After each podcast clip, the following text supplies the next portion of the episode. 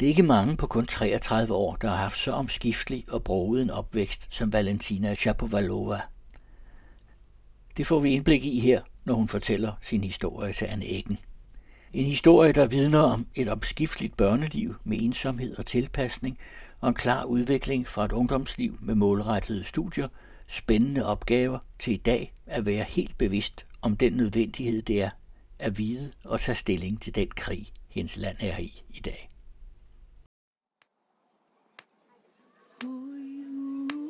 Лузі червона калина похилилася,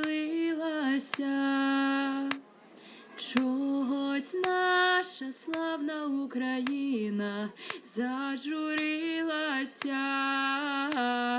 а ми тую червону калину піднімемо, а ми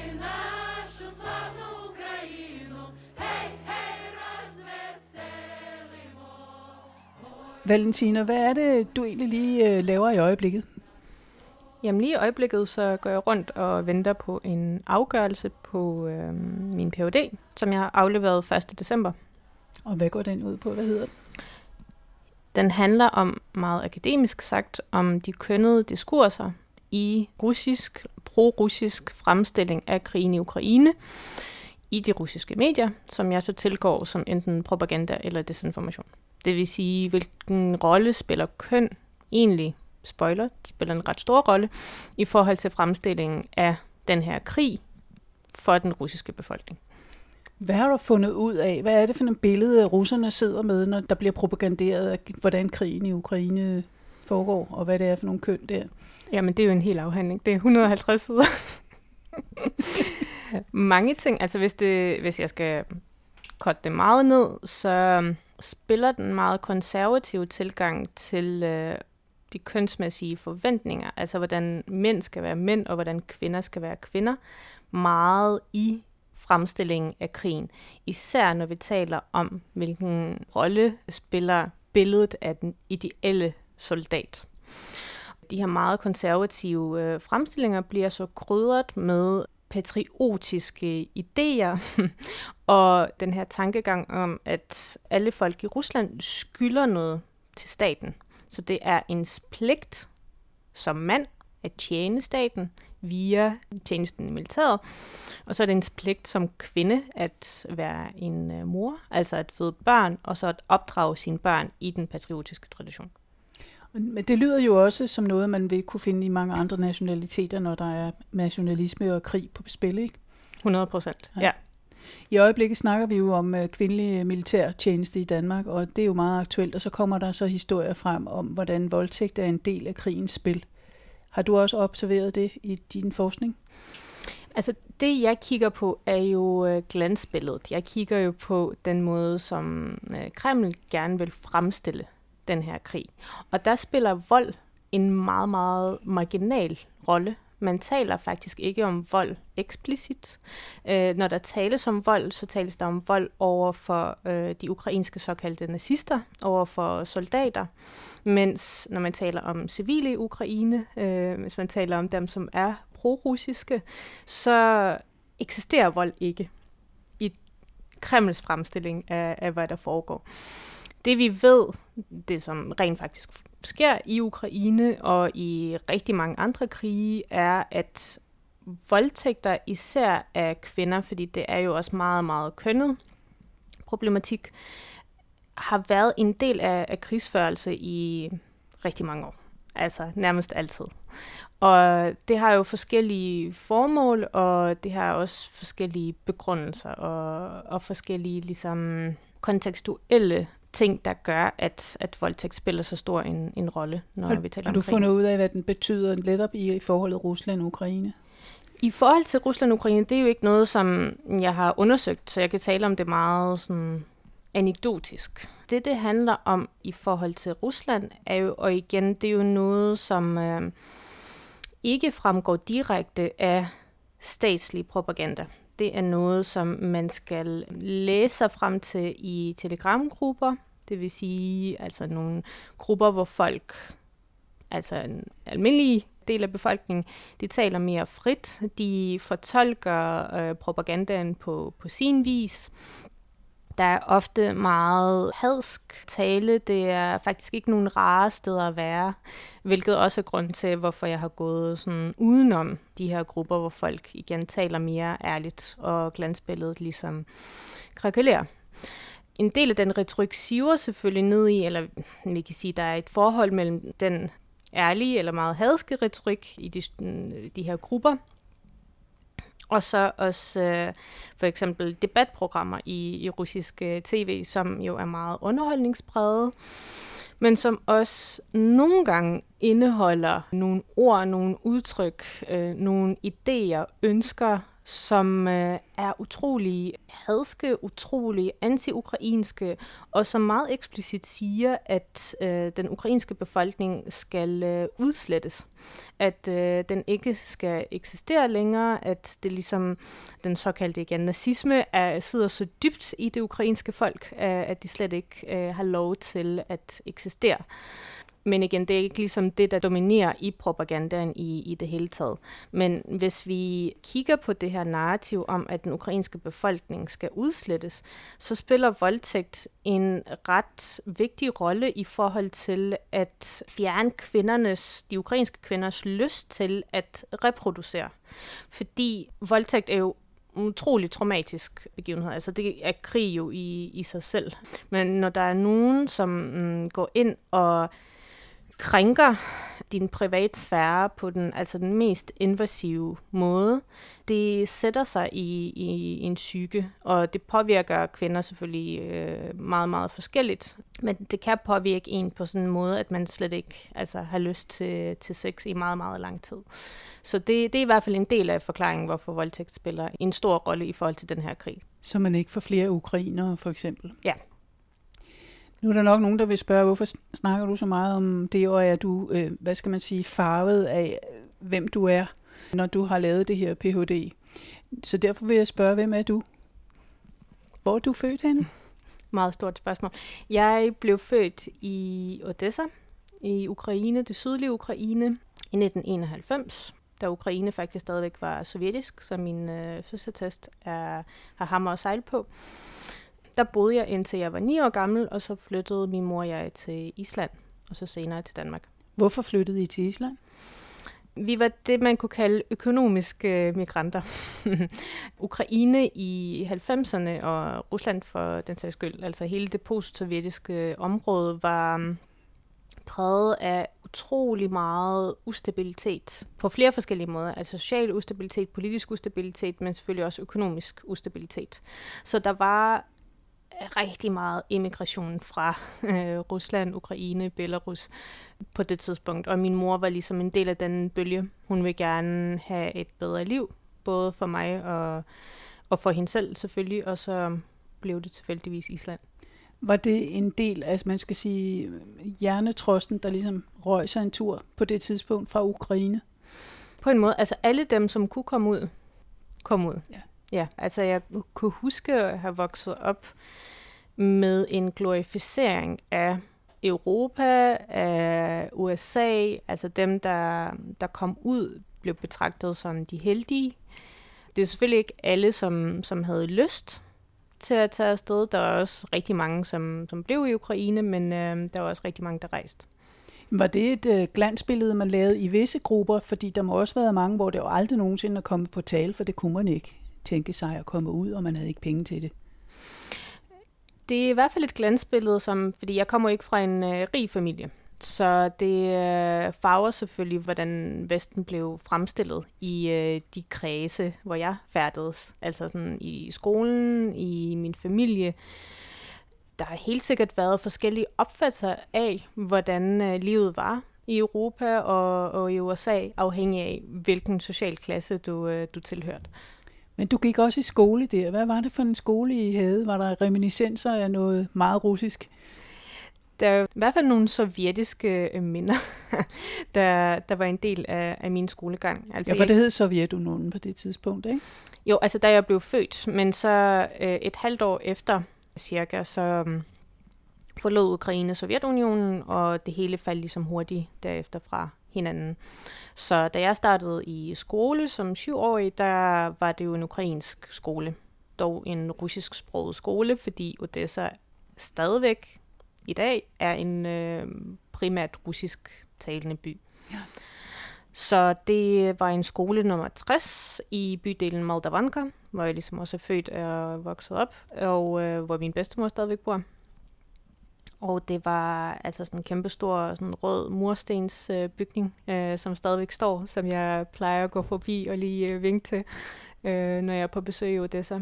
Ja, altså det var ikke en skole igen for de rige børn, fordi dem var der ikke særlig mange af i, i vores bydel, men jeg husker min skolegang som meget øh, rar. Altså jeg havde øh, mange venner, og altså det var hårdt selvfølgelig. Vi øh, blev pisket igen, som man blev dengang i, i Ukraine, men det var også hyggeligt. Altså vi havde det, vi havde det også sjovt.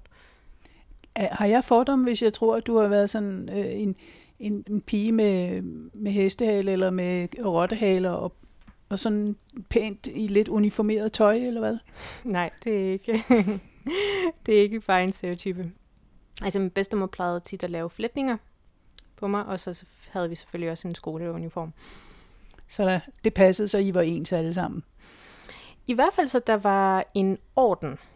Der var meget fokus på orden dengang i de ukrainske skoler. Det vil sige, man øh, måtte ikke gå med neglelak. Det var der flere piger der øh, i de ældre klasser, som brød.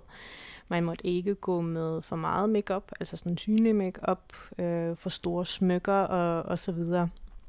Så der var ligesom, i hvert fald i forhold til danske standarder, så var det en øh, striks skolegang. Der var mange regler, der var øh, høje forventninger, der var karakterræs fra første klasse. Jeg kan huske stadigvæk, der var en, øh, en dreng i min klasse, som hed Alek, som fik øh, det laveste, den laveste karakter på et tidspunkt, hvor han begyndte at græde. Så der var et, et pres, men det var ligesom, det var jo normaliseret. Sådan var det jo for alle. Hvor mange elever var I i sådan en klasse der? 20-25 stykker deromkring. Det var ret store mm. klasser. Ja. Mm. Men så da du er ni år, så flytter din mor og dig. Mm. Hvem forlader I der i Odessa? Min bedstemor. Mm. Ja, det var um, meget hjerteskærende. Altså, vi boede sammen med min bedstemor på det tidspunkt, og det var hende, der primært øh, passede mig. Så det var um, en ret stor tragedie, både for, for mig og for hende. Og hun ville ikke med. Nej, det var der heller ikke rigtig mulighed for på det tidspunkt. Og så senere hen, så jeg ved faktisk ikke, hvordan øh, de samtaler udviklede sig mellem min mor og, og min bedstemor. Men øh, det jeg kan huske er, fordi vi boede i seks år i Island, og så flyttede vi jo til Danmark. Og øh, min bedstemor kom med lige da vi var flyttet. Hvor kom hun med hen til Island? Øh, hun Eller- kom med hen til Danmark. Og til Danmark, ja. Ja, fordi jeg var over at besøge hende øh, i sommerferien, og så fløj vi sammen til, øh, til Danmark øh, og vores nye liv i Fredericia. Og øh, hun var her i to måneder, og hun havde det så elendigt. Altså hun kunne virkelig ikke lide at være her. Fordi øh, min mor var lige startet på øh, et nyt arbejde, og jeg var lige startet i skole, og hun kan jo ikke hverken dansk eller engelsk selvfølgelig. Så hun øh, følte sig meget isoleret. Hun følte, at hun sad rigtig meget på det her værelse i, øh, i Fredericia, en by, som hun jo selvfølgelig overhovedet ikke kender, øh, og turde ikke øh, gå ud, fordi hvad nu hvis hun gik forkert, og så kunne hun ikke øh, finde tilbage, og kunne ikke forklare, hvor hun skulle hen, og, og så videre. Så Utryghed og ensomhed var stort. r- rigtig stort, ja. ja. Hun er introvert, så hun, øh, hun har også svært ved at danne nye relationer. Er også ældre dame, kan man sige. Så det, det var rigtig svært for hende, og det satte sig ligesom i hende. Så senere hen prøvede igen at overbevise hende om at, øh, at komme tilbage til Danmark og bo sammen med os. Så afviste hun blankt. Og vidste slet ikke, så Hun vidste, hvad hun sagde nej til, jo. det gjorde hun på en måde. Men øhm, hun har også haft sin egen grunde. Altså hun er meget bundet til Odessa. Hun øh, har boet der siden hun var 15 år cirka. Hun blev født i en landsby øh, og flyttede så til Odessa for at få en uddannelse og har boet der hele sit liv. Altså det er jo ligesom det, hun kender, og hun elsker jo Odessa og elsker Ukraine, så ja. I den periode, du øh, voksede op i Odessa øh, til du var ni år, mærkede du som barn nogle modsætninger mellem befolkningsgrupper? Nej, overhovedet ikke. I hvert fald ikke i Odessa. Altså det, jeg husker, fordi jeg har jo et øh, russisk efternavn, fordi min fars del af familien øh, kommer oprindeligt fra Rusland. Han blev jo selv født i, øh, i Ukraine, men det er ligesom, der er noget russisk arv der. Altså, jeg kender ikke til det mere end, end meget overfladisk.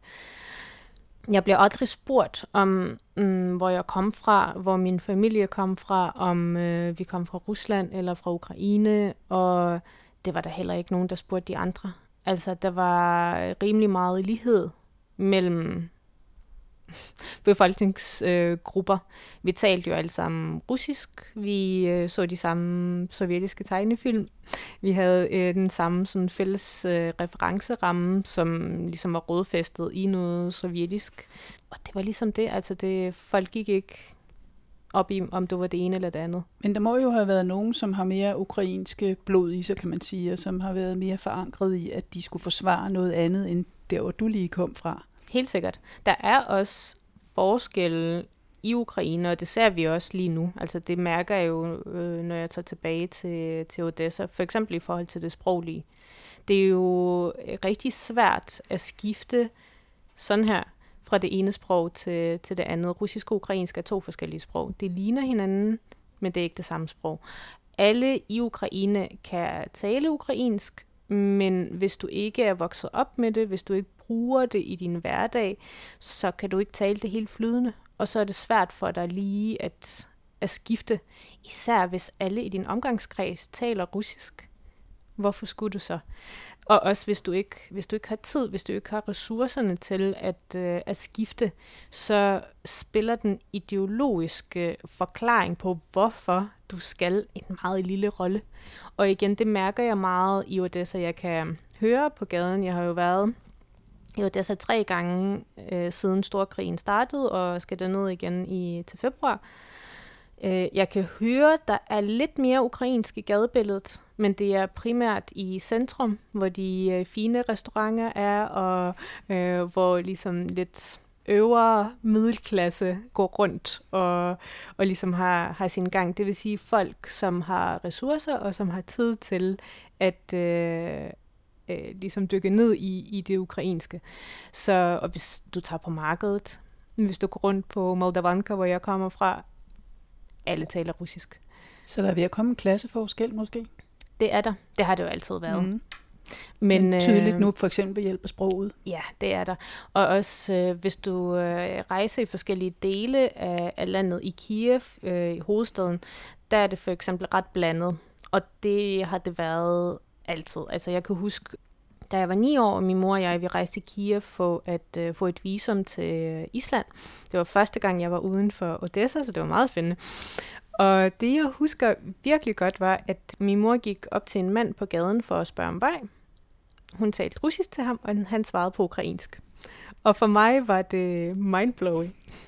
Fordi jeg har jo aldrig hørt eller set nogen tale ukrainsk på gaden i, i Odessa. Jeg kunne slet ikke forstå, hvad der foregik. Kunne din mor godt ukrainsk? Ja, ja, det kunne hun godt. Mm. Altså, det kunne jeg også godt, fordi ja. vi havde ukrainsk undervisning. Uh, ukrainsk blev undervist som fremmedsprog. Fordi det hele var jo på russisk, øh, men så havde vi ukrainsk, jeg kan jo huske, hvor mange gange om ugen, men så nok til, at jeg kunne forstå det. Og så var der også ukrainsk indhold i tv'et. Min bedstemor så tv ret meget, så der fik jeg det også ind. Mm. Men hvis øh, du for eksempel tager til Vestukraine, som altid har været meget pro-ukrainsk, så er det ukrainsk, du taler der.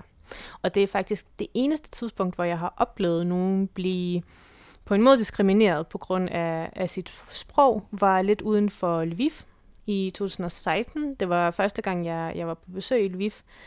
Og øh, jeg sad i en marshrutka, som er en lille en minibus, som man benytter sig meget af i Ukraine, fordi det er en billig transportform og, og meget bekvem hurtig. Jeg sad i den her marshrutka og skulle til Lviv.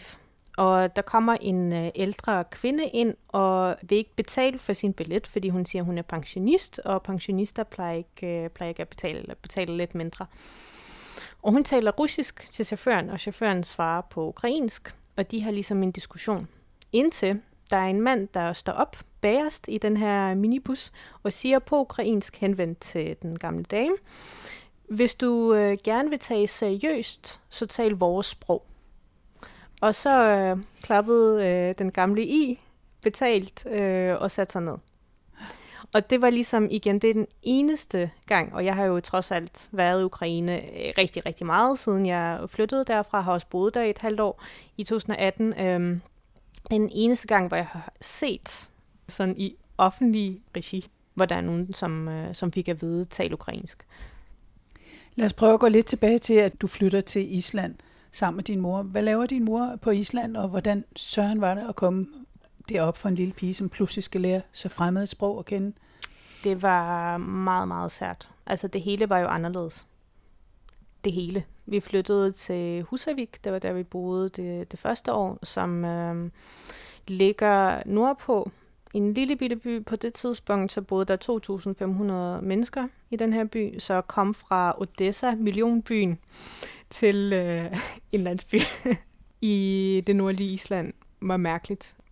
Jeg fik mit eget værelse, som også var helt nyt, fordi jeg delte værelse med min mor, indtil jeg var øh, 9 år gammel, og så sov min bedstemor ligesom i et andet, øh, et andet rum. Jeg øh, skulle i en skole, hvor reglerne var helt andre i den ukrainske skole. Så jeg var ikke kun sådan den mærkelige ukrainske pige, som ikke kunne tale islandsk. Jeg var også den mærkelige ukrainske pige, som ikke forstod de kulturelle koder. Så det første år, der havde jeg ingen venner overhovedet, øh, som også var et chok, fordi jeg var jo vant til, altså jeg er ene barn, men jeg har aldrig, eller jeg husker i hvert fald ikke at føle mig ensom i min barndom, fordi jeg altid havde venner omkring mig, altså sådan om det så var naboer, eller nogen fra skolen, eller nogle af vores tidligere naboer, sådan, altså der var altid børn, altid nogen at lege med, og min bedstemor var der jo også meget, øh, altså hun var en meget stor del af, af min opvækst. Hvad var det ved den islandske børnekultur, du ligesom ikke kunne komme ind i, eller du ikke knækkede koden der? Jamen, jeg kan huske især en episode, som øh, åbenbart har sat sig sådan ret dybt i mig, øh, fordi jeg stadigvæk husker den. Øh, vi havde danseundervisning i, i Island, og øh, det var også noget helt nyt for mig. Og det plejede at være sådan, at drengene skulle invitere pigerne, eller så blev vi sat sammen lidt tilfældigt. Men så var der et af timerne, hvor pigerne skulle invitere drengene. Og jeg kom jo fra, altså sådan, jeg var jo ret selvsikker barn, og altså lavede de ting, jeg havde lyst til, og, og holdt mig ikke så meget sådan tilbage på den måde. Men øh, da læreren, fordi vi havde stillet os op på to rækker, drengene og pigerne, og da læreren sagde, øh, nu må I gerne invitere piger, øh, så gik jeg jo bare op til den dreng, som jeg godt kunne lide i, i klassen. Mens de andre piger, det, det forstod jeg først bagefter, de stod jo og sådan ventede. Fordi det var jo sådan lidt usejt at gå op som den første. Og øh, den dreng, jeg ligesom også gik op til, han begyndte at løbe væk fra mig, og jeg begyndte at sådan løbe efter ham.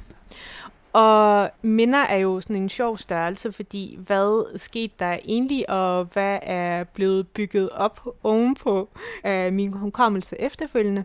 Men det jeg husker var, at jeg følte mig forkert.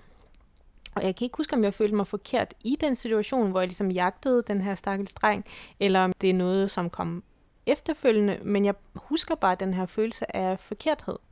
Blev du ked af det? Ja, meget. Ja.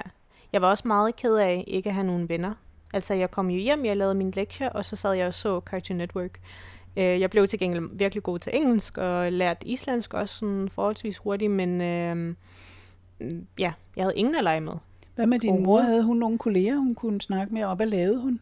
Hun arbejdede på en fiskefabrik i Husavik, som også var et øh, ret stort skift for hende. Altså hun har en, øh, en grad i matematik, øh, selvom hun er virkelig dårlig til matematik, men det var ligesom sådan det fag, hun kunne øh, komme ind på, uden at skulle betale for mange penge, jo det så dengang i, øh, i sovjettiden. Og hun har arbejdet altså, som øh, lærer, hun har arbejdet for kommunen i Odessa, eller ligesom sådan by øh, rådet sådan meget tæt på øh, borgmesteren, har stået for sådan internationale delegationer, da der kom nogen øh, ind og var ligesom vant til at gå pænt klædt og sådan øh, for arbejde. Det er selvfølgelig ikke det eneste, hun arbejdede med, fordi igen, det var meget kaotisk øh, tid i 90'erne, så hun har også importeret varer fra Polen og sådan noget. Men hun har ligesom oftest haft stillinger, hvor hun øh, havde bare lidt magt, eller sådan havde noget at sige, og sådan blev taget seriøst, og så her stod hun lige pludselig og skulle øh, skære i, i fisk.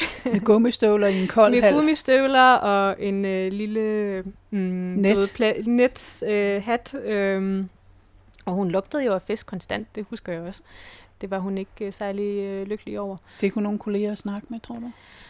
Jeg kan faktisk ikke huske det, men det var i hvert fald ikke nogen kollegaer, som måske havde de ikke nogen børn, eller så vil de ikke... Øh, Det satte sig ikke spor hos jer og jeres lille familie. Det, Nej. nej, det gjorde det ikke. Hvor længe var I i Island? seks år. Det var lang tid, når Ja. man ikke havde det så godt med det.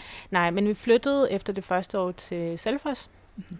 som ligger sydpå. Det ligger 56 km fra Reykjavik. Og øh, der gik det ligesom bedre, fordi der havde jeg lært sproget. Jeg kunne tale islandsk flydende på det tidspunkt, og øh, jeg havde ligesom også lært de kulturelle koder, og hvordan man skulle opføre sig, for ikke at blive opfattet som alt for mærkelig. Og øh, i Selfos fik jeg nogle venner. Altså vi var den nørdede flok, dem som øh, gik meget op i sine karakterer, og ikke, du ved, havde nogle kærester eller no- noget, og ikke kunne finde ud af at gå med makeup eller noget som helst. Men, øh, men jeg havde ligesom min flok. Og det var måske også vejen øh, ind til, til noget af den islandske kultur for dig. Altså, kunne du tage din mor lidt med ind i den, eller? Ja, altså det øh, gik jo ret øh, hurtigt med, at vores roller blev byttet lidt om, fordi jeg lærte islandsk meget hurtigere end hende. Altså hun nåede aldrig op på det samme niveau. Øh, hun var jo voksen, altså hun var med 37, da vi flyttede til Island. Så det var ligesom mig, der oversat mange ting for hende, og øh, forklarede også nogle ting, og øh, der var ligesom sådan et skævt forhold, som udviklede sig. Det er et mønster, man kender meget fra netop indvandrerbørn, ikke? Præcis. som skal jo bruges som oversættere for deres voksne. Ja. Men hvorfor kom I så til Danmark? Fordi dengang øh, stedfar var halv øh, dansk og halv islandsk, og han havde også en ekskone og tre børn i Danmark. Så øh, min mor var ligesom klar til at flytte på det tidspunkt, fordi det, altså Island er et vanvittigt smukt sted. Altså det er jo et af land, eller sådan verdens øh, smukkeste lande, meget subjektivt, men, øh, men det er det. Og jeg tror, at dem, som er født eller er opvokset på en ø, kan, kan måske genkende det her, men det, man er meget afskåret fra verden. Så den er følelse af, at du kan ikke flygte fra den her ø, medmindre du sejler eller flyver. Altså, du, du er meget langt væk fra verden. Og øh, min mor, det er hendes egen ord, hun vil gerne tættere på Europa, men hun vil gerne væk fra Island. Og det passede min øh, derværende stedfar rigtig fint, fordi han vil gerne tættere på øh, sine tre børn. Så vi flyttede til Danmark, øh, da jeg var 15. Fredericia? Men så er det en sen alder, du begynder at lære dansk i. Ja, yeah. altså vi havde jo haft dansk i skolen, Ja, i Island, ikke? Ja. ja. i, jeg tror det var to år, inden vi flyttede. Så jeg havde ligesom lært lidt. Det var sådan, altså, ja. jeg vil ikke sige, at jeg kunne tale dansk, øh, da jeg flyttede til Danmark, men øh, jeg kunne i hvert fald lidt nogle gloser og forstod lidt noget grammatik og sådan noget, så jeg havde... Øh, Det er meget interessant, fordi jeg har faktisk været i sådan nogle danske klasser, ja. og var meget forbavset over, hvor lidt de kunne, de islandske børn, for de var meget generende og ville ikke udtale sig mm. Særlig meget. Måske også, fordi jeg var der. Fordi de var bange for at gøre det forkert. Jeg kan huske, at øh, vores lærer var sådan meget øh, opmærksom på, at vi skulle lære forskel mellem killing og kylling, hvis vi nu tog til Danmark og skulle bestille noget mad.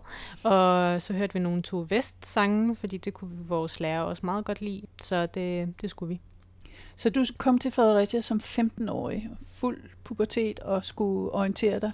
Havnede du så i gymnasiet, eller hvor kom du hen? 9. klasse. 9. klasse. Køb med Gade skole. I Fredericia? Og du gør sådan en lille grimasse. Hvad, hvordan var det? Ikke sjovt. Faktisk så fulgte det lidt det samme mønster som i, øh, i Island. selvfølgelig den danske kultur er tættere på den islandske, end den ukrainske var på den islandske, og jeg var jo også blevet ældre og kunne tale engelsk, og det kunne mine klassekammerater. Men hele det første år, så havde jeg ingen venner.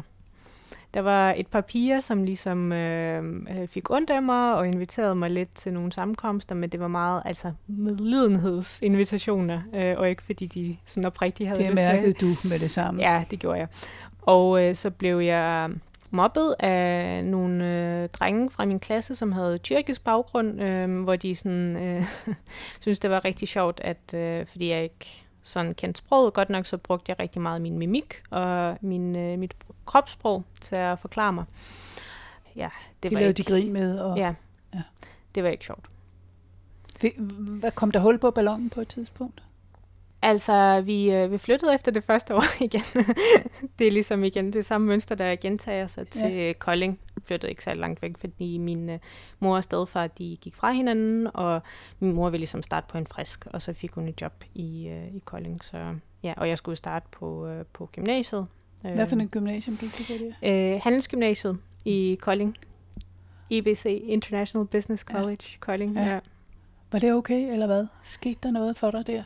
Nej, det var fint. Altså, jeg passede bedre ind der jo igen. Jeg havde lært dansk, kunne tale det lige så godt, som jeg taler det nu. Det er også derfor, det er ikke særlig imponerende. Øh, Jamen, det går hurtigt Det- med dig og sprog, kan jeg høre generelt. ja, det gør det, men igen, jeg var jo, jeg var jo ung dengang, og jeg blev også tvunget til at lære dansk. Jeg gik i en mod- modtagerklasse i to uger.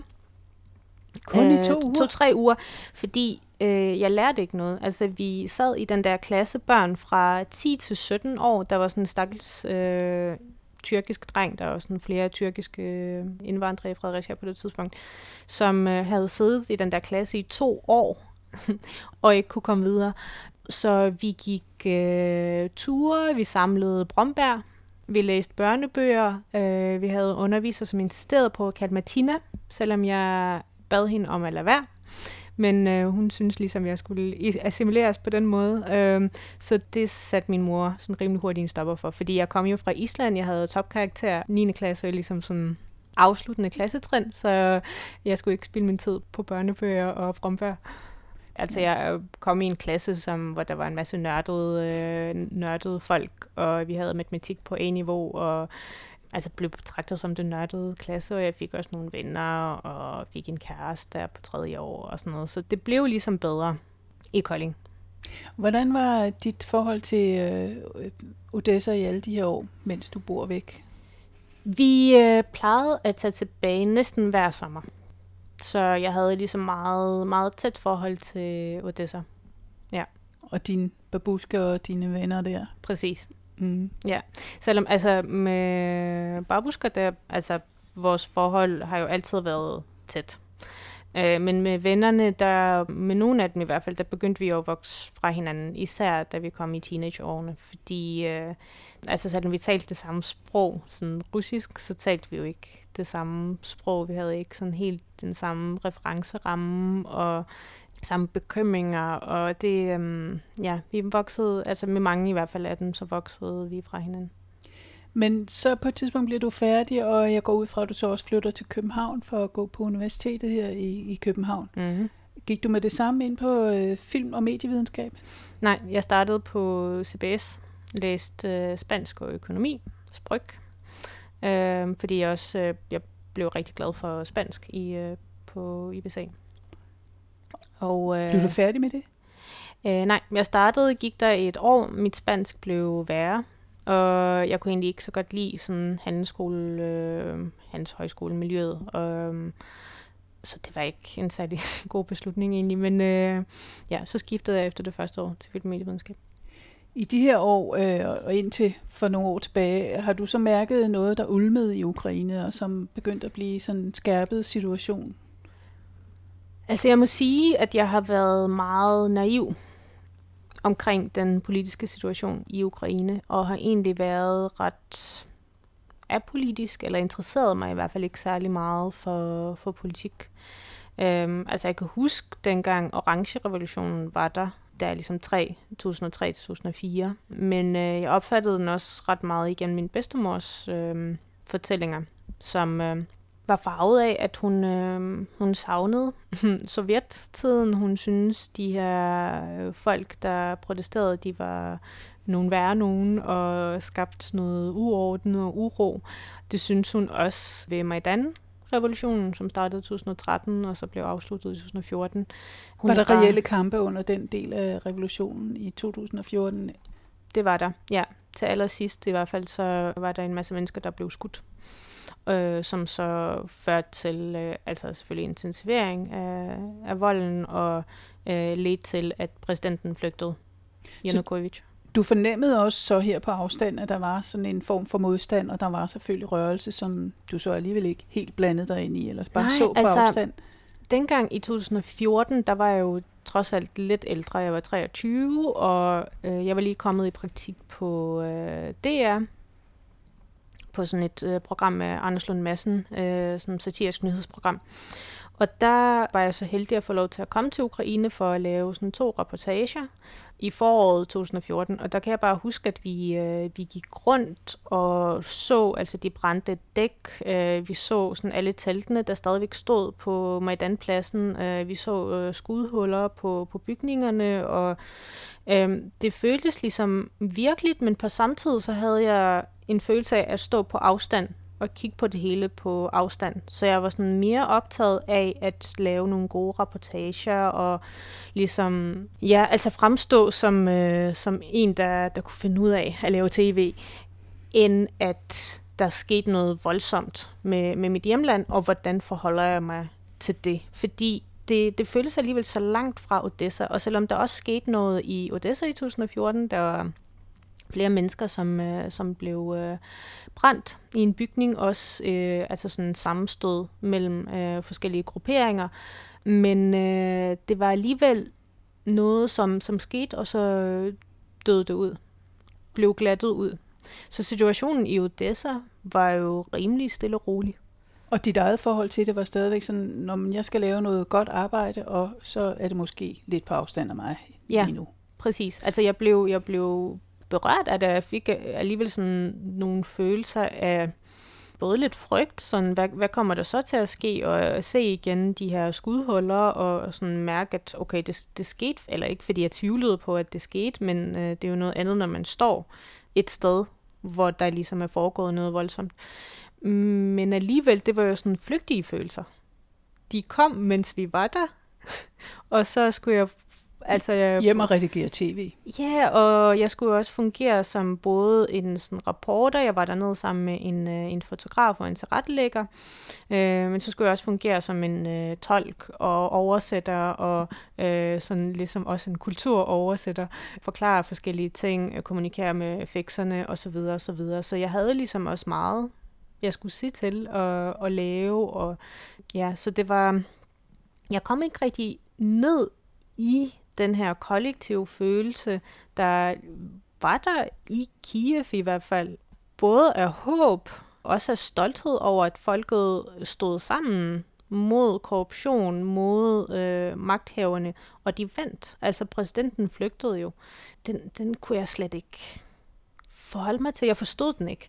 Og der gik faktisk virkelig lang tid, før jeg sådan virkelig forstod den. Altså nærmest, vil jeg sige, ikke før Storkrigen startede der i februar 2022. Øh, og det virkelig gik op for mig, og jeg kunne mærke det sådan helt nede i maven. Var det først der, det sådan Ja, og det er altså efter jeg har boet i Kiev der øh, i 2018, som en del af, af min kandidat, hvor jeg også var i praktik på et ukrainsk øh, sådan feministisk medie. og de var meget pro-ukrainske og meget øh, sådan, altså også mod korruption og meget antirussiske og så videre.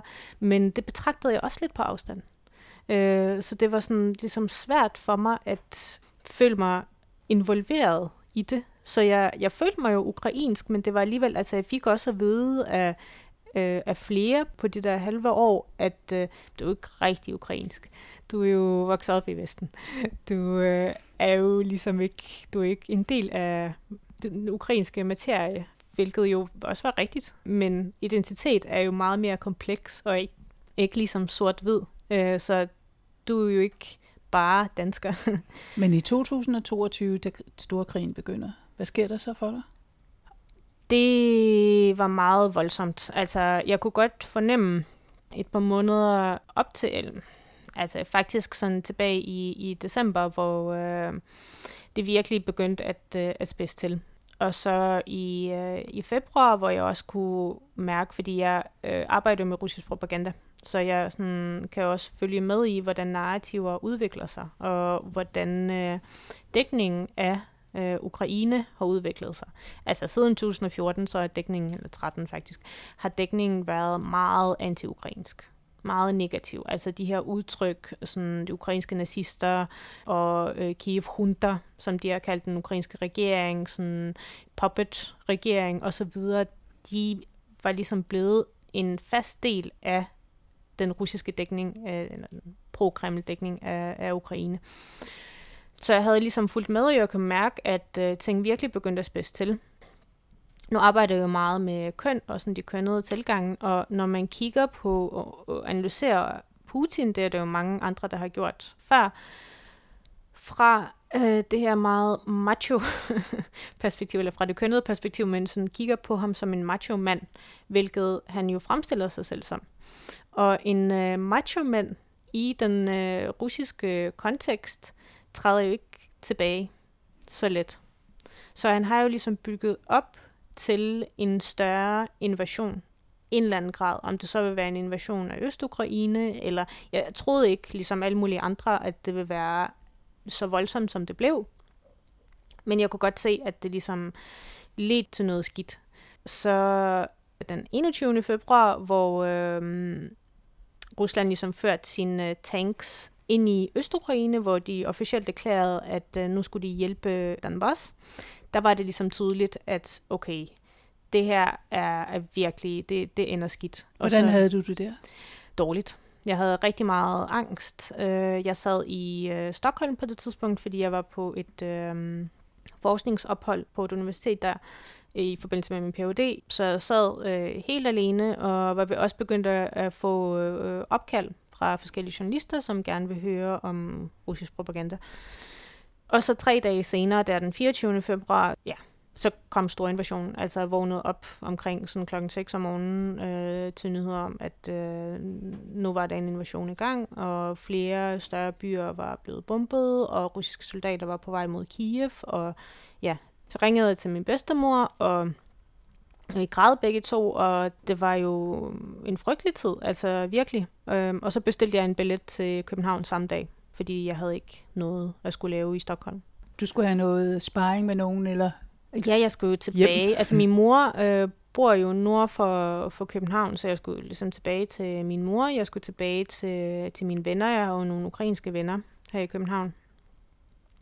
Og øh, jeg skulle tilbage til ligesom omsorg og, øh, og kram og støtte, øh, som jeg ligesom ikke kunne få i Stockholm, fordi mm. jeg ikke havde noget at få en base der ja. ordentligt. Ja. Hvis man skal sådan runde af, hvad vil du sige, din følelse af i dag? Du nævnede selv, at du jo ikke er sort-hvid i forhold til at være øh, ukrainer eller vesteuropæer, eller hvad du nu vil kalde dig. Men hvor er dit hjerte henne? I Ukraine. Helt sikkert. Selvom det også er... På en måde, så var det nemmere dengang krigen lige var gået i gang. Selvom det også var en forfærdelig tid, og jeg sov meget lidt, og havde sindssygt meget angst, og følte, at jeg gik rundt med sådan en kæmpe hul i min mave. Samtidig med at øh, deltage i rigtig mange interviews, og ligesom vidensdele, fordi det var sådan, jeg følte, at øh, jeg kunne bidrage til øh, Ukraines kamp på, på en eller anden måde. Altså belyse det, som jeg vidste noget om russisk propaganda, og forklare situationen også på en måde fra det ukrainske perspektiv, fordi vi har jo ikke rigtig nogen eksperter i Ukraine. Der, jeg har en kollega på KU, men Ukraine er ligesom ikke hendes fokusområde. Mm. Det er det jo heller ikke for mig. Mm. Men jeg ved alligevel meget mere om Ukraine end rigtig mange andre Rusland-eksperter. Så det, det følte jeg ligesom var min, øh, var min pligt på en måde at, øh, at vidensdele. Så det var, det var meget kaotisk, meget skræmmende tid, meget travlt tid, angstfyldt tid. Men alligevel så kunne jeg mærke øh, enormt meget støtte. Altså der var så mange, der skrev til mig på dagen og også dagen øh, efter og tilbød øh, sin hjælp. Øh, altså på Facebook og beskeder, mails. Også på universitetet, så var der sådan, mm, der var forståelse af, at der er sket noget voldsomt. Og jo længere tid der gik, jo mindre blev støtten, og jo mindre blev forståelsen for, at øh, man som ukrainer kan have øh, angst øh, forbundet med, med det her. Øh, man øh, har brug for, for noget tid. Ens koncentration er, er påvirket. Min koncentration var påvirket rigtig meget. Jeg kunne ikke fordybe mig i lang tid. Den, øh, den forståelse blev ligesom mindre og mindre med tiden. Så Hvordan er det nu? Hvordan har du det? Mm, bedre på mange måder, fordi jeg har, jeg har vendet mig til at leve med krigen som en skygge, uden at det skal blive alt for poetisk. Men øh, det er jo ligesom, jeg, jeg står stadigvæk op hver morgen, og så tjekker jeg lige øh, nyhederne, øh, sådan de lokale nyheder i Odessa, for at se, om der har været nogle angreb. Og så ringer jeg til min bedstemor, enten mens jeg spiser morgenmad, eller sådan til frokost. Så det er ligesom sådan en rutine. Og det er noget, der kan berolige dig? Ja, i hvert fald hvis jeg ikke gør det, så, øh, så mangler der noget. Så kan jeg ikke sådan fortsætte min, øh, min dag som, øh, som normalt. Så det er blevet nemmere på nogle punkter, men det er mm, sværere på andre punkter, fordi den optimisme, der var i Ukraine til at starte med, jeg vil egentlig sige hele øh, 2022, øh, folk ligesom Ukraine slog så meget tilbage og stod øh, så sammentømret, at øh, det fremstod jo som om øh, Ukraine nok skulle vinde. Selvfølgelig skulle de det. Altså, det, det kunne jo ikke undgås, så der var øh, også så meget støtte fra Vesten, og øh, der var ukrainske flag overalt, og det ændrede sig jo i løbet af 2022. Øh, sejrene fra det ukrainske militær øh, blev mindre. Interessen for, for den her krig blev øh, mindre. Ukrainske flag blev pillet ned mange steder og kommet en, en træthed, som jeg kunne fornemme hos øh, mange af mine øh, venner, kollegaer, bekendte omkring den her krig og omkring Ukraine. Og man kan også sige, at i medierne hørte vi jo, hvor meget for eksempel det danske militær skulle hjælpe, og hvor mange pakker, der var lavet til, at man kunne give fly, og man kunne give dit og datten. Og så blev man måske lidt træt af at høre på det. Ja, det blev man. Og det er jo også, det er jo naturligt. Det, det er det jo. Altså når vi får, øh, får det samme information pakket lidt forskelligt ind at vide hele tiden, så bliver man jo træt. Så jeg kan godt, jeg kan godt forstå det. Men som ukrainer, så kan man ikke blive træt på samme måde. Eller sådan, selvfølgelig, jeg er jo også meget træt af krig. Jeg er jo sådan enormt privilegeret, at jeg sidder i, i Danmark og kun tager til Ukraine, du ved, i en uges tid ad gangen. Øh, men jeg er jo også træt. man kan jo ikke holde ferie, når der er krig. Jeg kan i hvert fald ikke. Altså, jeg har ikke holdt sådan ordentlig ferie øh, de sidste to år, øh, uden at tjekke nyheder stadigvæk hver dag, og øh, ringe til bedstemor, og ligesom være ja, involveret på en eller anden måde. Så det sidder ligesom hele tiden i en. Du kører øh. to liv. Et her i Danmark, og så når du tager til Odessa. Det er også meget, meget, meget sort-hvidt. Men det, det er i hvert fald, øh, altså det er en kompleksitet, som er svær at forklare, og også forklare og rumme, at være selvfølgelig meget pro-ukrainsk. Det er jeg jo. Jeg er meget pro-ukrainsk. Jeg håber på, at Ukraine kommer til at vinde, og ikke bare vinde, men også vinde på en måde, så de kan få etableret en vedvarende fred, og få etableret nogle strukturer, der kan rumme alle de forskelle, der er i Ukraine, øh, blandt andet de sproglige. Og samtidig så kan jeg også, øh, jeg kan også se, hvordan, altså jeg kan se spil, spille sig internt i Ukraine allerede, øh, og jeg kan også se de politiske problemer, der stadigvæk er der, og som ikke er, er ligesom gået væk. Og jeg kan også se den måde, som mange ukrainere taler om om den her krig og taler om Ukraine. Som en propagandaforsker, så vil jeg definere det som propagandistisk. Det er meget forståeligt, men jeg synes også, det er ærgerligt. Fordi det skaber en, øh, en form for mistillid. Det er der jo i forvejen over for, for os, der kommer fra, fra Ukraine, eller hvilket som helst øh, krigs- og konfliktramt øh, område. Altså jeg er blevet stillet spørgsmål om objektivitet og mit forhold til, til hele krigen, og hvordan... Øh, kan man tage det seriøst, det jeg siger om russisk propaganda, når jeg nu kommer fra Ukraine og så videre, så mange gange. Altså jeg kan virkelig, jeg har ikke nok hænder til at tælle, hvor mange gange jeg er blevet stillet det spørgsmål. Og det gider du ikke at høre mere?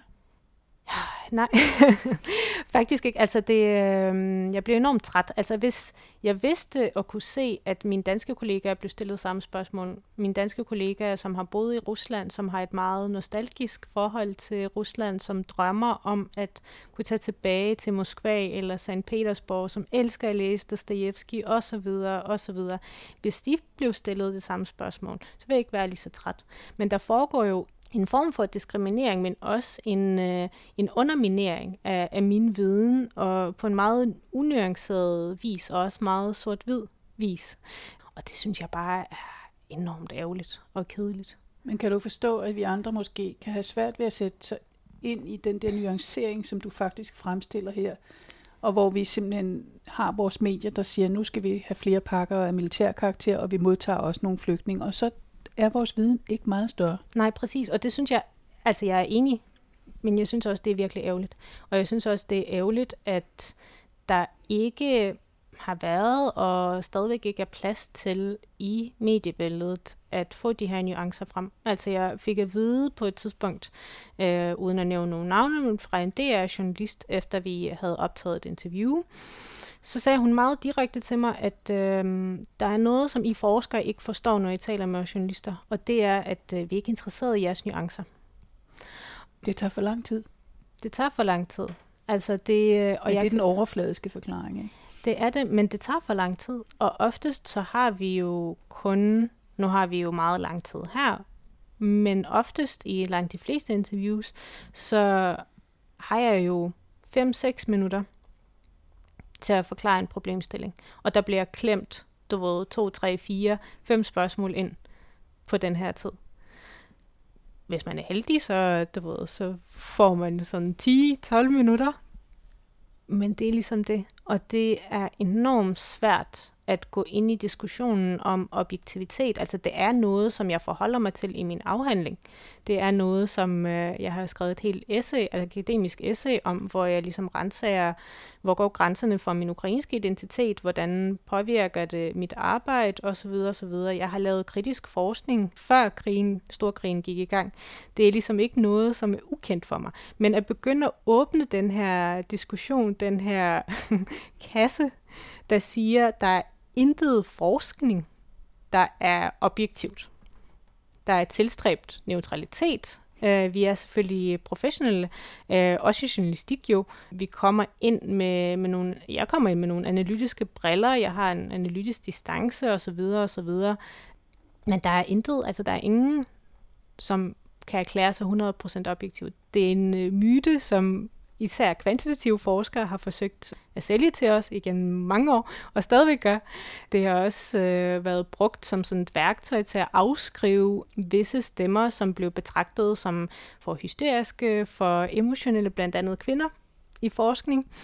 Men det kan jo ikke udfolde et lille bitte interview på fem minutter. Hvis jeg så skal sætte det på spidsen, så kunne jeg jo sige til dig, jamen ønsker du, at vi skal diskutere for eksempel de mange nuancer, der selvfølgelig nødvendigvis er i ukrainsk politik, hvor vi simpelthen går ind og ser, det er noget kun jeg ved på afstand. Der er nok nogle problemer omkring korruption. Der er nok nogle demokratiske problemer. Der er nok nogle problemer med at selvfølgelig og først og fremmest at få bygget et nedbrudt samfund op igen. Men det er jo nogle øh, fremtidsdetaljer, som er mægtig kæmpe store for dig, men måske ikke for mig. Men det er det jo alligevel, fordi øh, krigen påvirker jo også dig. Mm. Krigen har været umulig at komme udenom. Den danske regering taler stadigvæk om, øh, om den her krig. Den danske regering sender stadigvæk penge til Ukraine. Mykolaiv er jo en øh, venskabsby for Danmark, der er blevet etableret, altså sådan en del af ambassaden i, i øh, Mykolaiv. Øh, det dansk-ukrainske øh, ungdomshus øh, har fået en lille afdeling i Mykolaiv. Øh, bånden mellem Danmark og Ukraine er kun blevet stærkere, siden den her store krig Og det er en by, er, er vi har lovet at bygge op. Præcis. Ja. Øh, så det er, det er ligesom noget, som, øh, som påvirker danskerne allerede, vil jeg sige, og som kommer til at påvirke Danmark i fremtiden også. Så det er derfor rimelig vigtigt at øh, få noget mere nuanceret viden omkring Ukraine, fordi korruption er stadigvæk et kæmpestort problem. Demokratiet skal opbygges. Der er en meget stor vilje fra regeringens side, men når vi taler om et land, som har været frit i øh, snart 33 år, det er jo ikke særlig lang tid. Og der har også øh, igennem de 33 år været meget store problemer med netop korruption, meget store problemer med mistillid fra befolkningens side øh, til regeringen, meget forståeligt øh, når man kigger på, øh, på den politiske historie i, i Ukraine og de præsidenter, der har været. Så der er ligesom, Ukraine har brug for hjælp til at opbygge de her ting, øh, uden at det skal være sådan, at Danmark kommer som en øh, meget øh, højrøvet, øh, vi ved alting, har styr på alting, øh, nu skal vi fortælle jer. Det går ikke. Det, det går selvfølgelig ikke. Nej. Der skal være dialog, øh, men for at den her dialog kan være mm, frugtbar for alle parter, fordi der er jo selvfølgelig også meget, som Ukraine kan lære Danmark, kan jeg fortælle, så, så skal der også en forståelse, en realistisk forståelse af, hvad Ukraine er for et land, hvad Ukraine er for et folk, altså de forskel, der er på tværs af de forskellige øh, regioner. Den sovjetnostalgi, som, øh, som også har præget Ukraine rigtig meget i mange år efter uafhængigheden, øh, det skal du en forståelse af, og det jeg kan se i det danske mediebillede, nu har jeg også givet forskellige foredrag og sådan, ud fra de spørgsmål, jeg har fået, og der mangler virkelig nogle eksperter på Ukraine i Danmark, som kan nuancere billedet, fordi vi har flere folk, som taler Ukraines sag, som, du ved, råber, at Rusland er en terrorstat, og slaver Ukraine osv., hvilket er fint, men det er bare utrolig unuanceret også.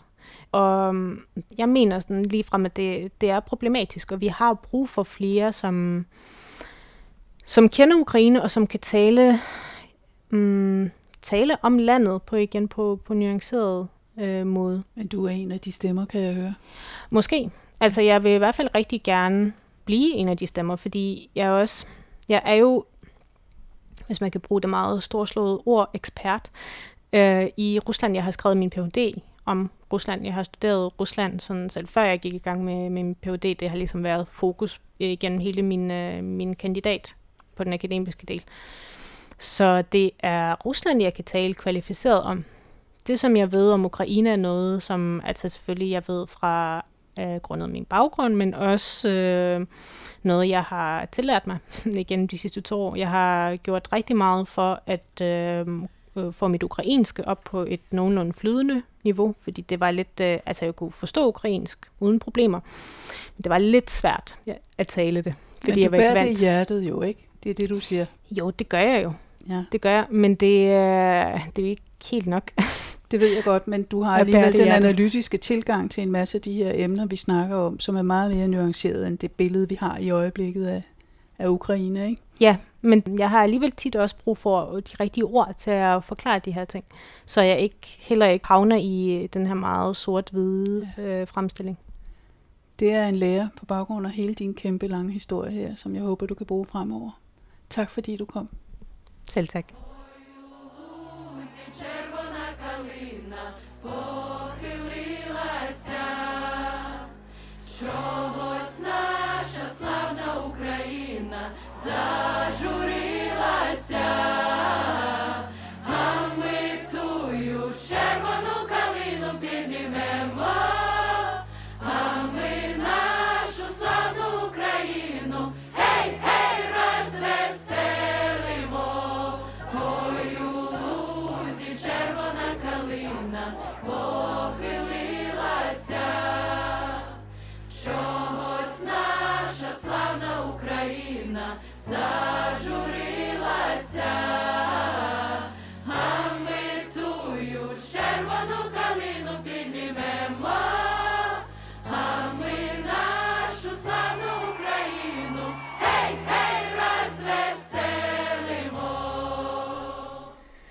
Det var Anne Eggen, der havde talt med Valentina Shapovalova i anledning af den nu to år lange russisk-ukrainske krig.